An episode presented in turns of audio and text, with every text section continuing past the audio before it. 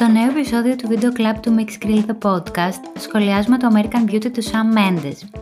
Συζητάμε για το πόσο δύσκολο μας είναι να συζητάμε για αυτή την ταινία.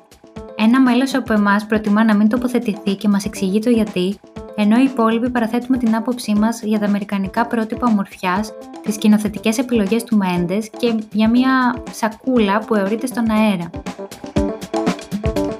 Βάλαμε την κασέτα, πατήστε το play και φύγουμε. Καλησπέρα σε ένα ακόμα βίντεο Club The Podcast του mixgrill.gr Είμαστε σήμερα εδώ, η Ρο, ο Ραφαήλ, ο Ρέστης και η Ελένη και έτσι λιγάκι για να μας ε, κάνετε σύνδεση της φωνής μας και το ποιοι είμαστε πίσω από τα μικρόφωνα.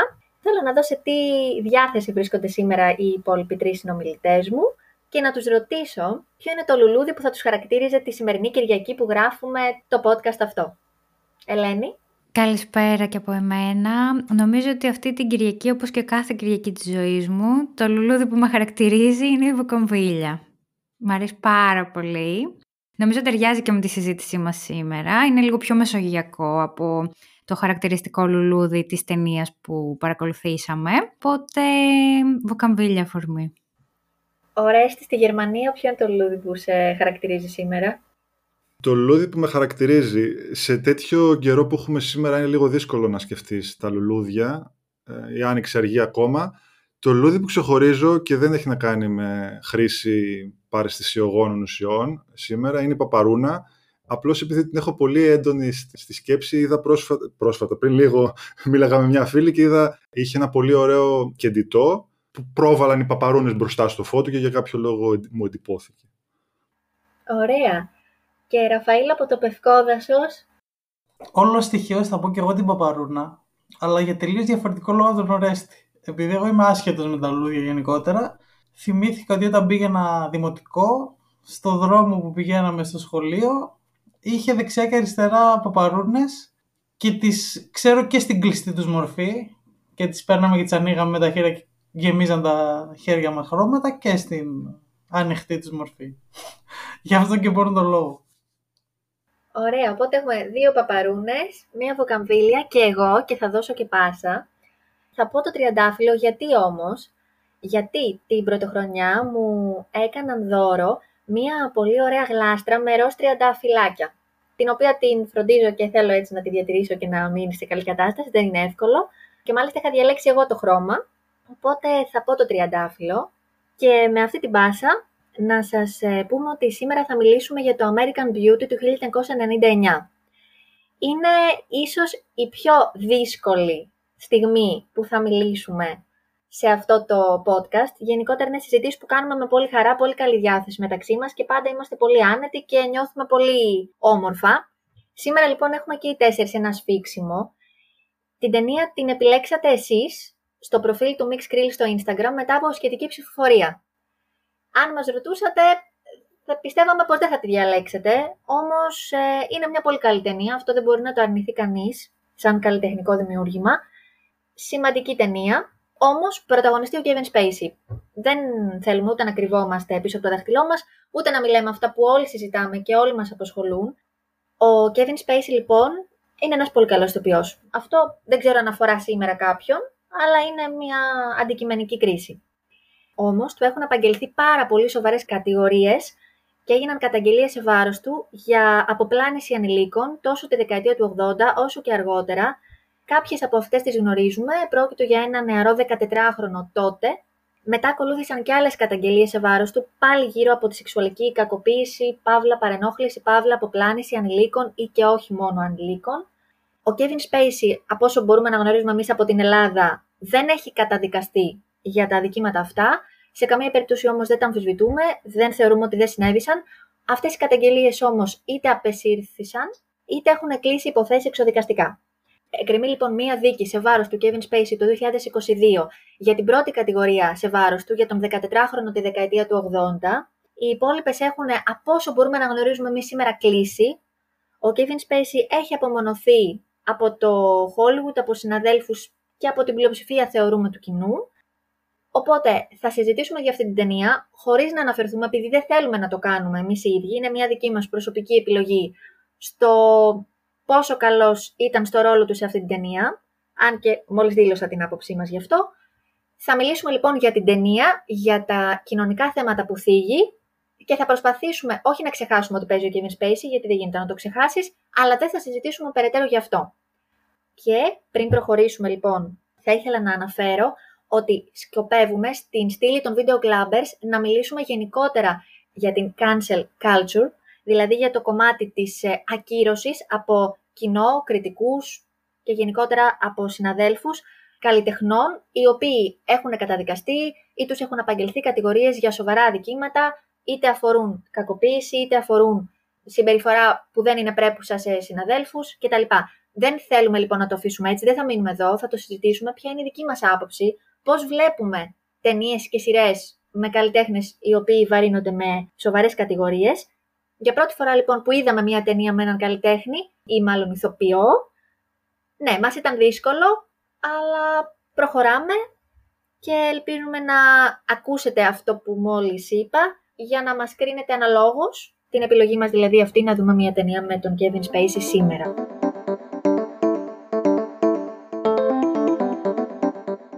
Οπότε, American Beauty 1999, μια ταινία η οποία απέσπασε 5 Όσκαρ, ήταν πρωτοποριακή για την εποχή και θα ήθελα να ξεκινήσουμε με τα θέματα που θίγει αυτή η ταινία και γιατί παραμένει επίκαιρη σήμερα.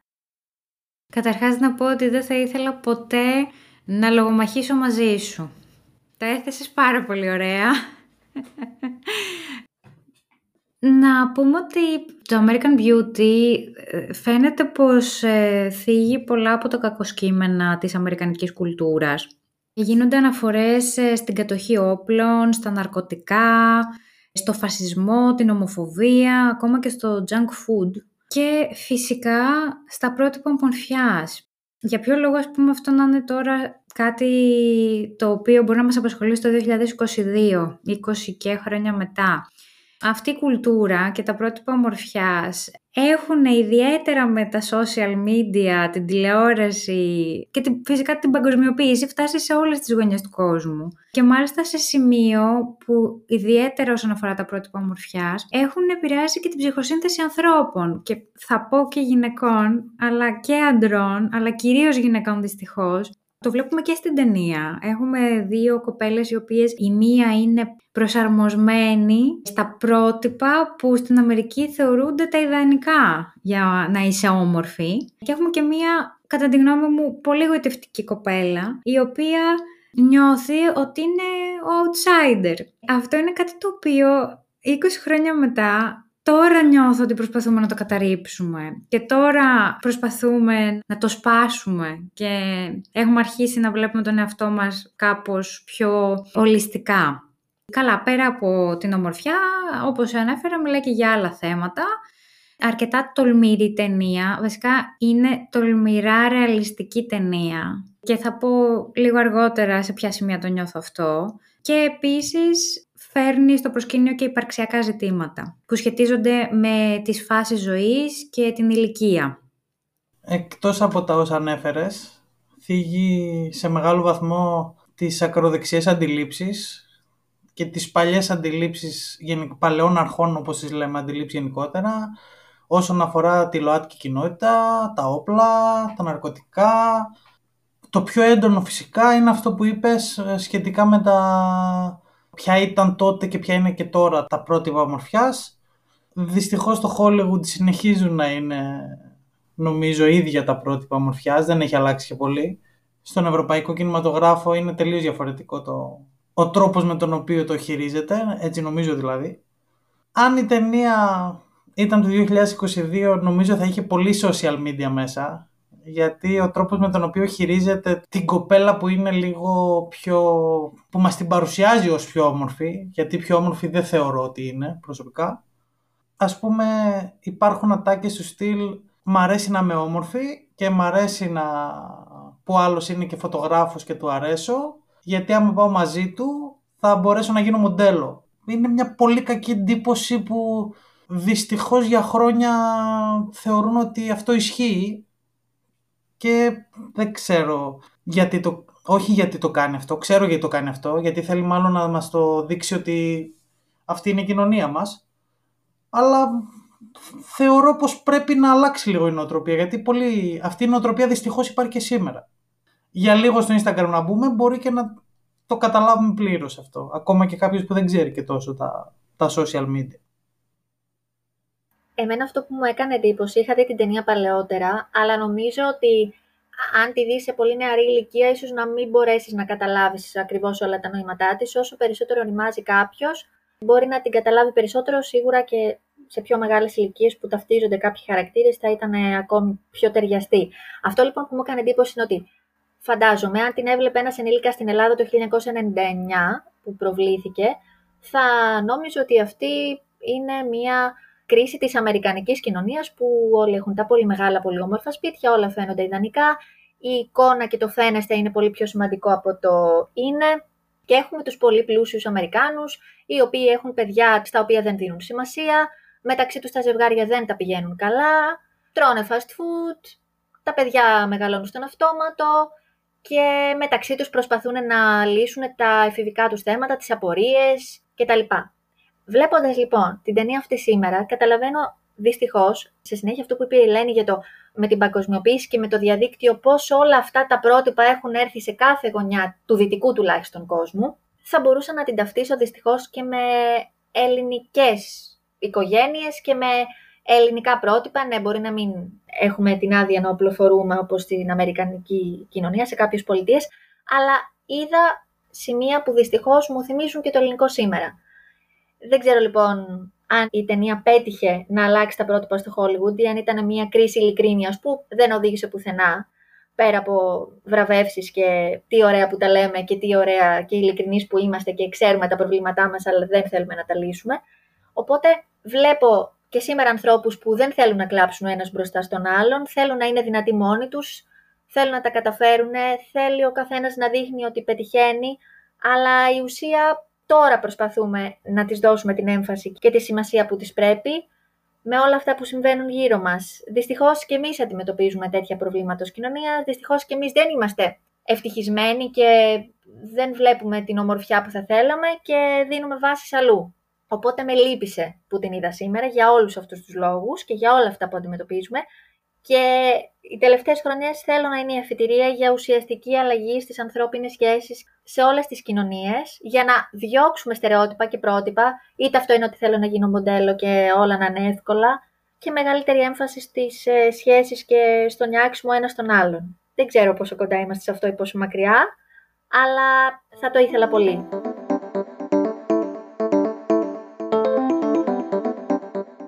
Την ταινία την έχει σκηνοθετήσει ο Σαμ Μέντες, είναι η πρώτη του σκηνοθετική δουλειά. Δεν ξέρω, μάλλον μόνο περήφανος θα μπορούσε να είναι κάποιος όταν η πρώτη του μεγάλου μήκους ταινία είναι ένα τέτοιο δημιούργημα καλλιτεχνικά. Άλλωστε μετά έκανε δύο James Bond το 1917, το δρόμο της Επανάστασης, είναι ένας πολύ αξιόλογος δημιουργός λοιπόν και είχε πίσω του και δίπλα του και τον Steven Spielberg, ο οποίος όταν διάβασε το σενάριο είπε ότι δεν θέλω να αλλάξει τίποτα από αυτό και στην ουσία επικουρούσε το έργο του σκηνοθέτη λέγοντάς του μάλιστα ότι αν έχεις κάποια ιδέα, ακόμη και αν αυτή σημαίνει να δαπανίσουμε περισσότερα χρήματα στην παραγωγή, κάντο, προχώρα το, εγώ θα είμαι δίπλα σου. Είδανε κάτι μεγάλο σε αυτή την ταινία. Θέλετε να αναφερθούμε λιγάκι στον τρόπο που κινηματογράφησε και γιατί την έκανε τόσο ξεχωριστή τεχνικά; Να πούμε ότι το σενάριο το έγραψε ο Άλαν Μπορ, γιατί αναφέρθηκε και στο σενάριο, το οποίο διάβασε ο Σπίλμπεργκ. Εκ πρώτης, βλέπουμε μια ταινία όπως όλες οι άλλες. Δεν είναι όλα τόσο ξεχωριστά που θυμίζουν μέντες στην ταινία. Αλλά για παράδειγμα, υπήρχαν σκηνές όπου ένα άτομο με στην ταινία βιντεοσκοπούσε χωρίς ε, να γνωρίζει ο άλλος ότι βιντεοσκοπούσε, τέλος πάντων. Πώς να τον αποκαλέσω αυτό, πείτε μια... πείτε μου μια... Στόκερ. Ε, στόκερ, ματάκια να το πούμε, δεν ξέρω πώς θα το πούμε.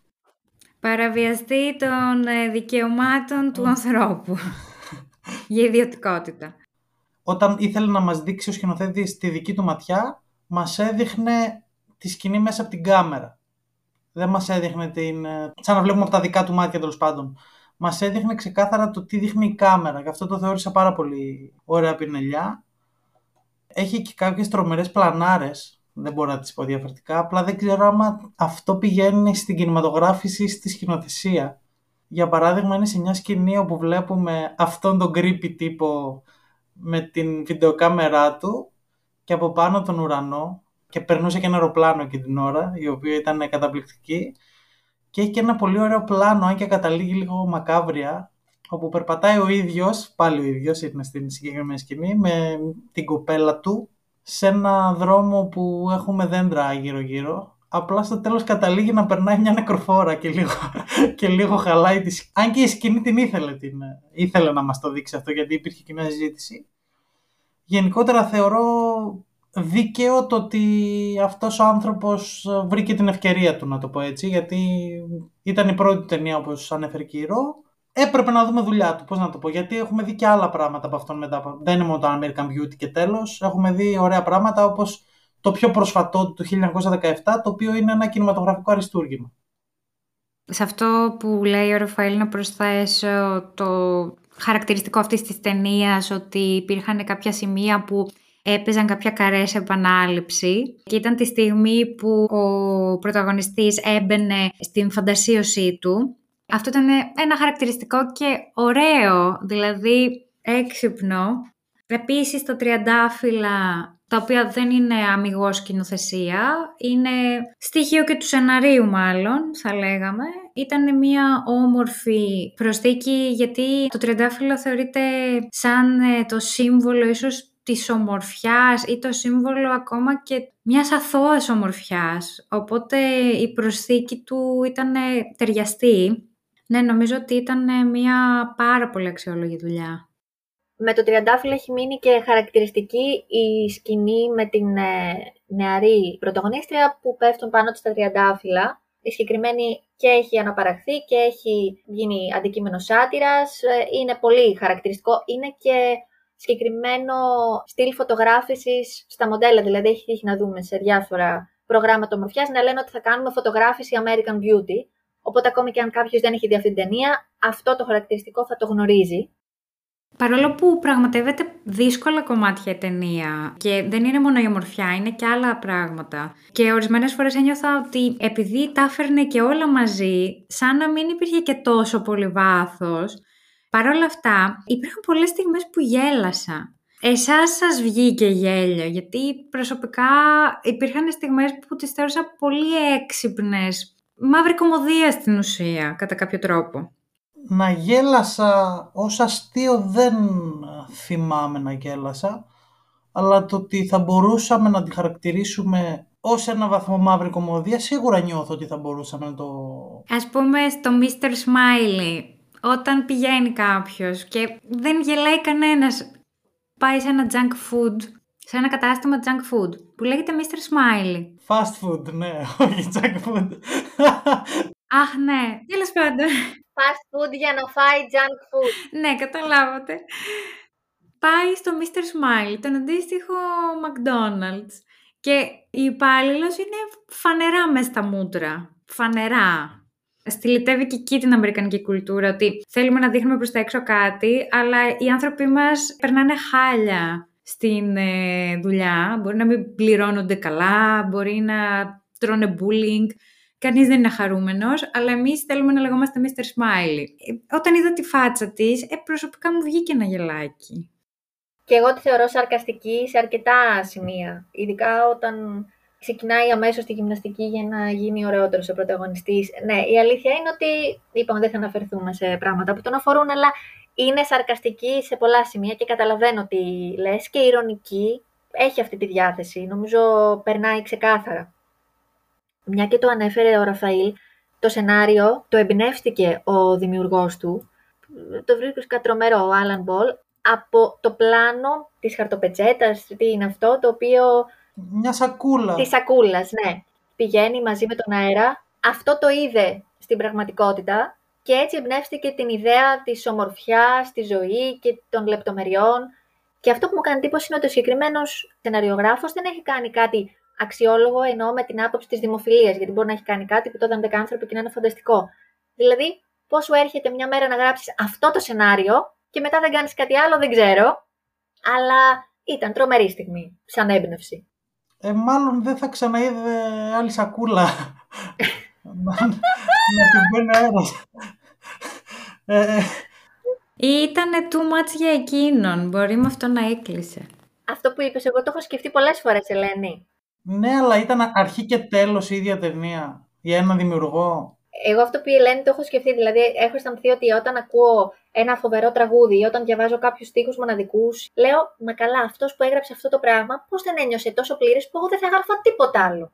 Δηλαδή, όταν έχεις φτιάξει ένα τέλειο καλλιτεχνικό δημιούργημα, δεν ξέρω πώς παίρνεις έμπνευση και πώς με τον εαυτό σου αναμετράσαι για να κάνεις κάτι που θεωρητικά θέλουμε πάντα να κάνουμε κάτι καλύτερο από το προηγούμενο. Οπότε μπορεί να είπε Έκλεισα. Ή μπορεί να του βγαίνει και στην τύχη, να έχει και άλλη δουλειά ο άνθρωπος, δεν το ξέρουμε. Ναι, αλλά αφού συνεχίζει να γράφει, δεν νομίζω να, να έχει και άλλη δουλειά τόσο σοβαρή. Τι να πω, δεν ξέρω. Απλά εντάξει, είναι λέει και σκηνοθέτης και producer, εντάξει, ναι. Θέλω να αναφερθούμε και λίγο και στη μουσική της ταινίας, η οποία νομίζω είναι διαχρονικότατη. Την συνέθεσε ο Θόμας Νιούμαν. Την ακούμε και σε ελληνικές σειρές. Εντάξει, τη μόνη που μου έρχεται στο μυαλό είναι η αλήθεια του άκρου οικογενειακών που αντιγράφει και τη σκηνή από την ταινία, αλλά τουλάχιστον το main theme σίγουρα το έχω ακούσει κι αλλού.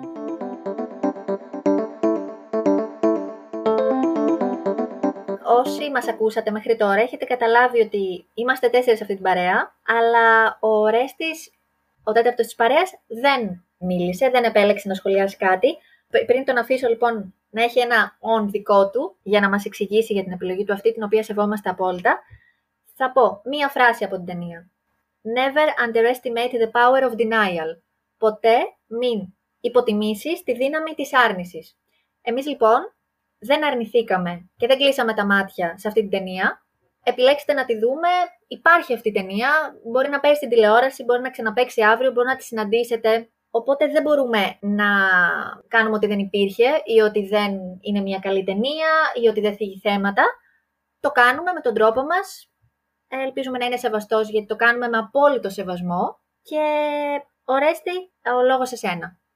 Άκουσα με προσοχή και ενδιαφέρον τη συζήτησή σας. Υπήρχαν αρκετά σημεία στα οποία συμφωνώ, άλλα στα οποία θα πεταγόμουν από τη δικιά μου την εξυπνάδα. Αλλά για μένα οι όποιες σκέψεις μου για τη συγκεκριμένη ταινία και δυστυχώς και κατά τη διάρκεια της προβολής ε, είχαν να κάνουν καθαρά και μόνο με τον Kevin Spacey, με όσα πράγματα κατηγορείται και να πω και λίγο την αλήθεια, δεν με πολύ ενδιαφέρει προσωπικά κιόλας και για το αν θα καταδικαστεί για κάτι από αυτά. Έχω διάφορες σκέψεις γενικώς για, για το θέμα του cancel culture, τις οποίες τις κρατάω, να τις συζητήσουμε όταν έρθει η ώρα. Μου αρκεί η διαβεβαίωση ότι θα γίνει αυτή η συζήτηση κάποια στιγμή.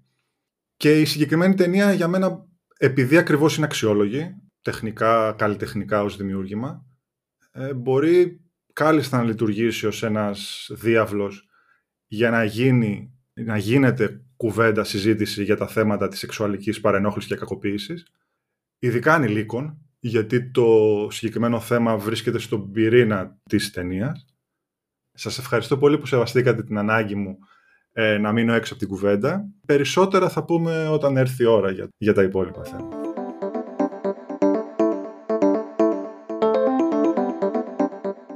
Και όπως κλείνουμε συνήθως τις συζητήσεις για τις ταινίες, έχουμε την εικόνα που ξεχώρισε η Ελένη. Αναφέρθηκαν ήδη τα παιδιά σε αυτή. Σας αποχαιρετάμε με την εικόνα μία σακούλας η οποία πετάει στον αέρα και άλλοτε χορεύει δεξιά, άλλοτε αριστερά. Κάνει ένα απίστευτο ταξίδι το οποίο δεν έχει τέλος. Εμείς είμαστε παρατηρητές αυτής της διαδρομής. Φανταστείτε ότι αυτό κάποιοι το καλούν ομορφιά. Οπότε κρατήστε αυτό και θα το πούμε την επόμενη φορά. Γεια σας. Ευχαριστούμε που μας ακούσατε, ειδικά αυτή τη φορά λίγο περισσότερο. Γεια σας. Γεια σας!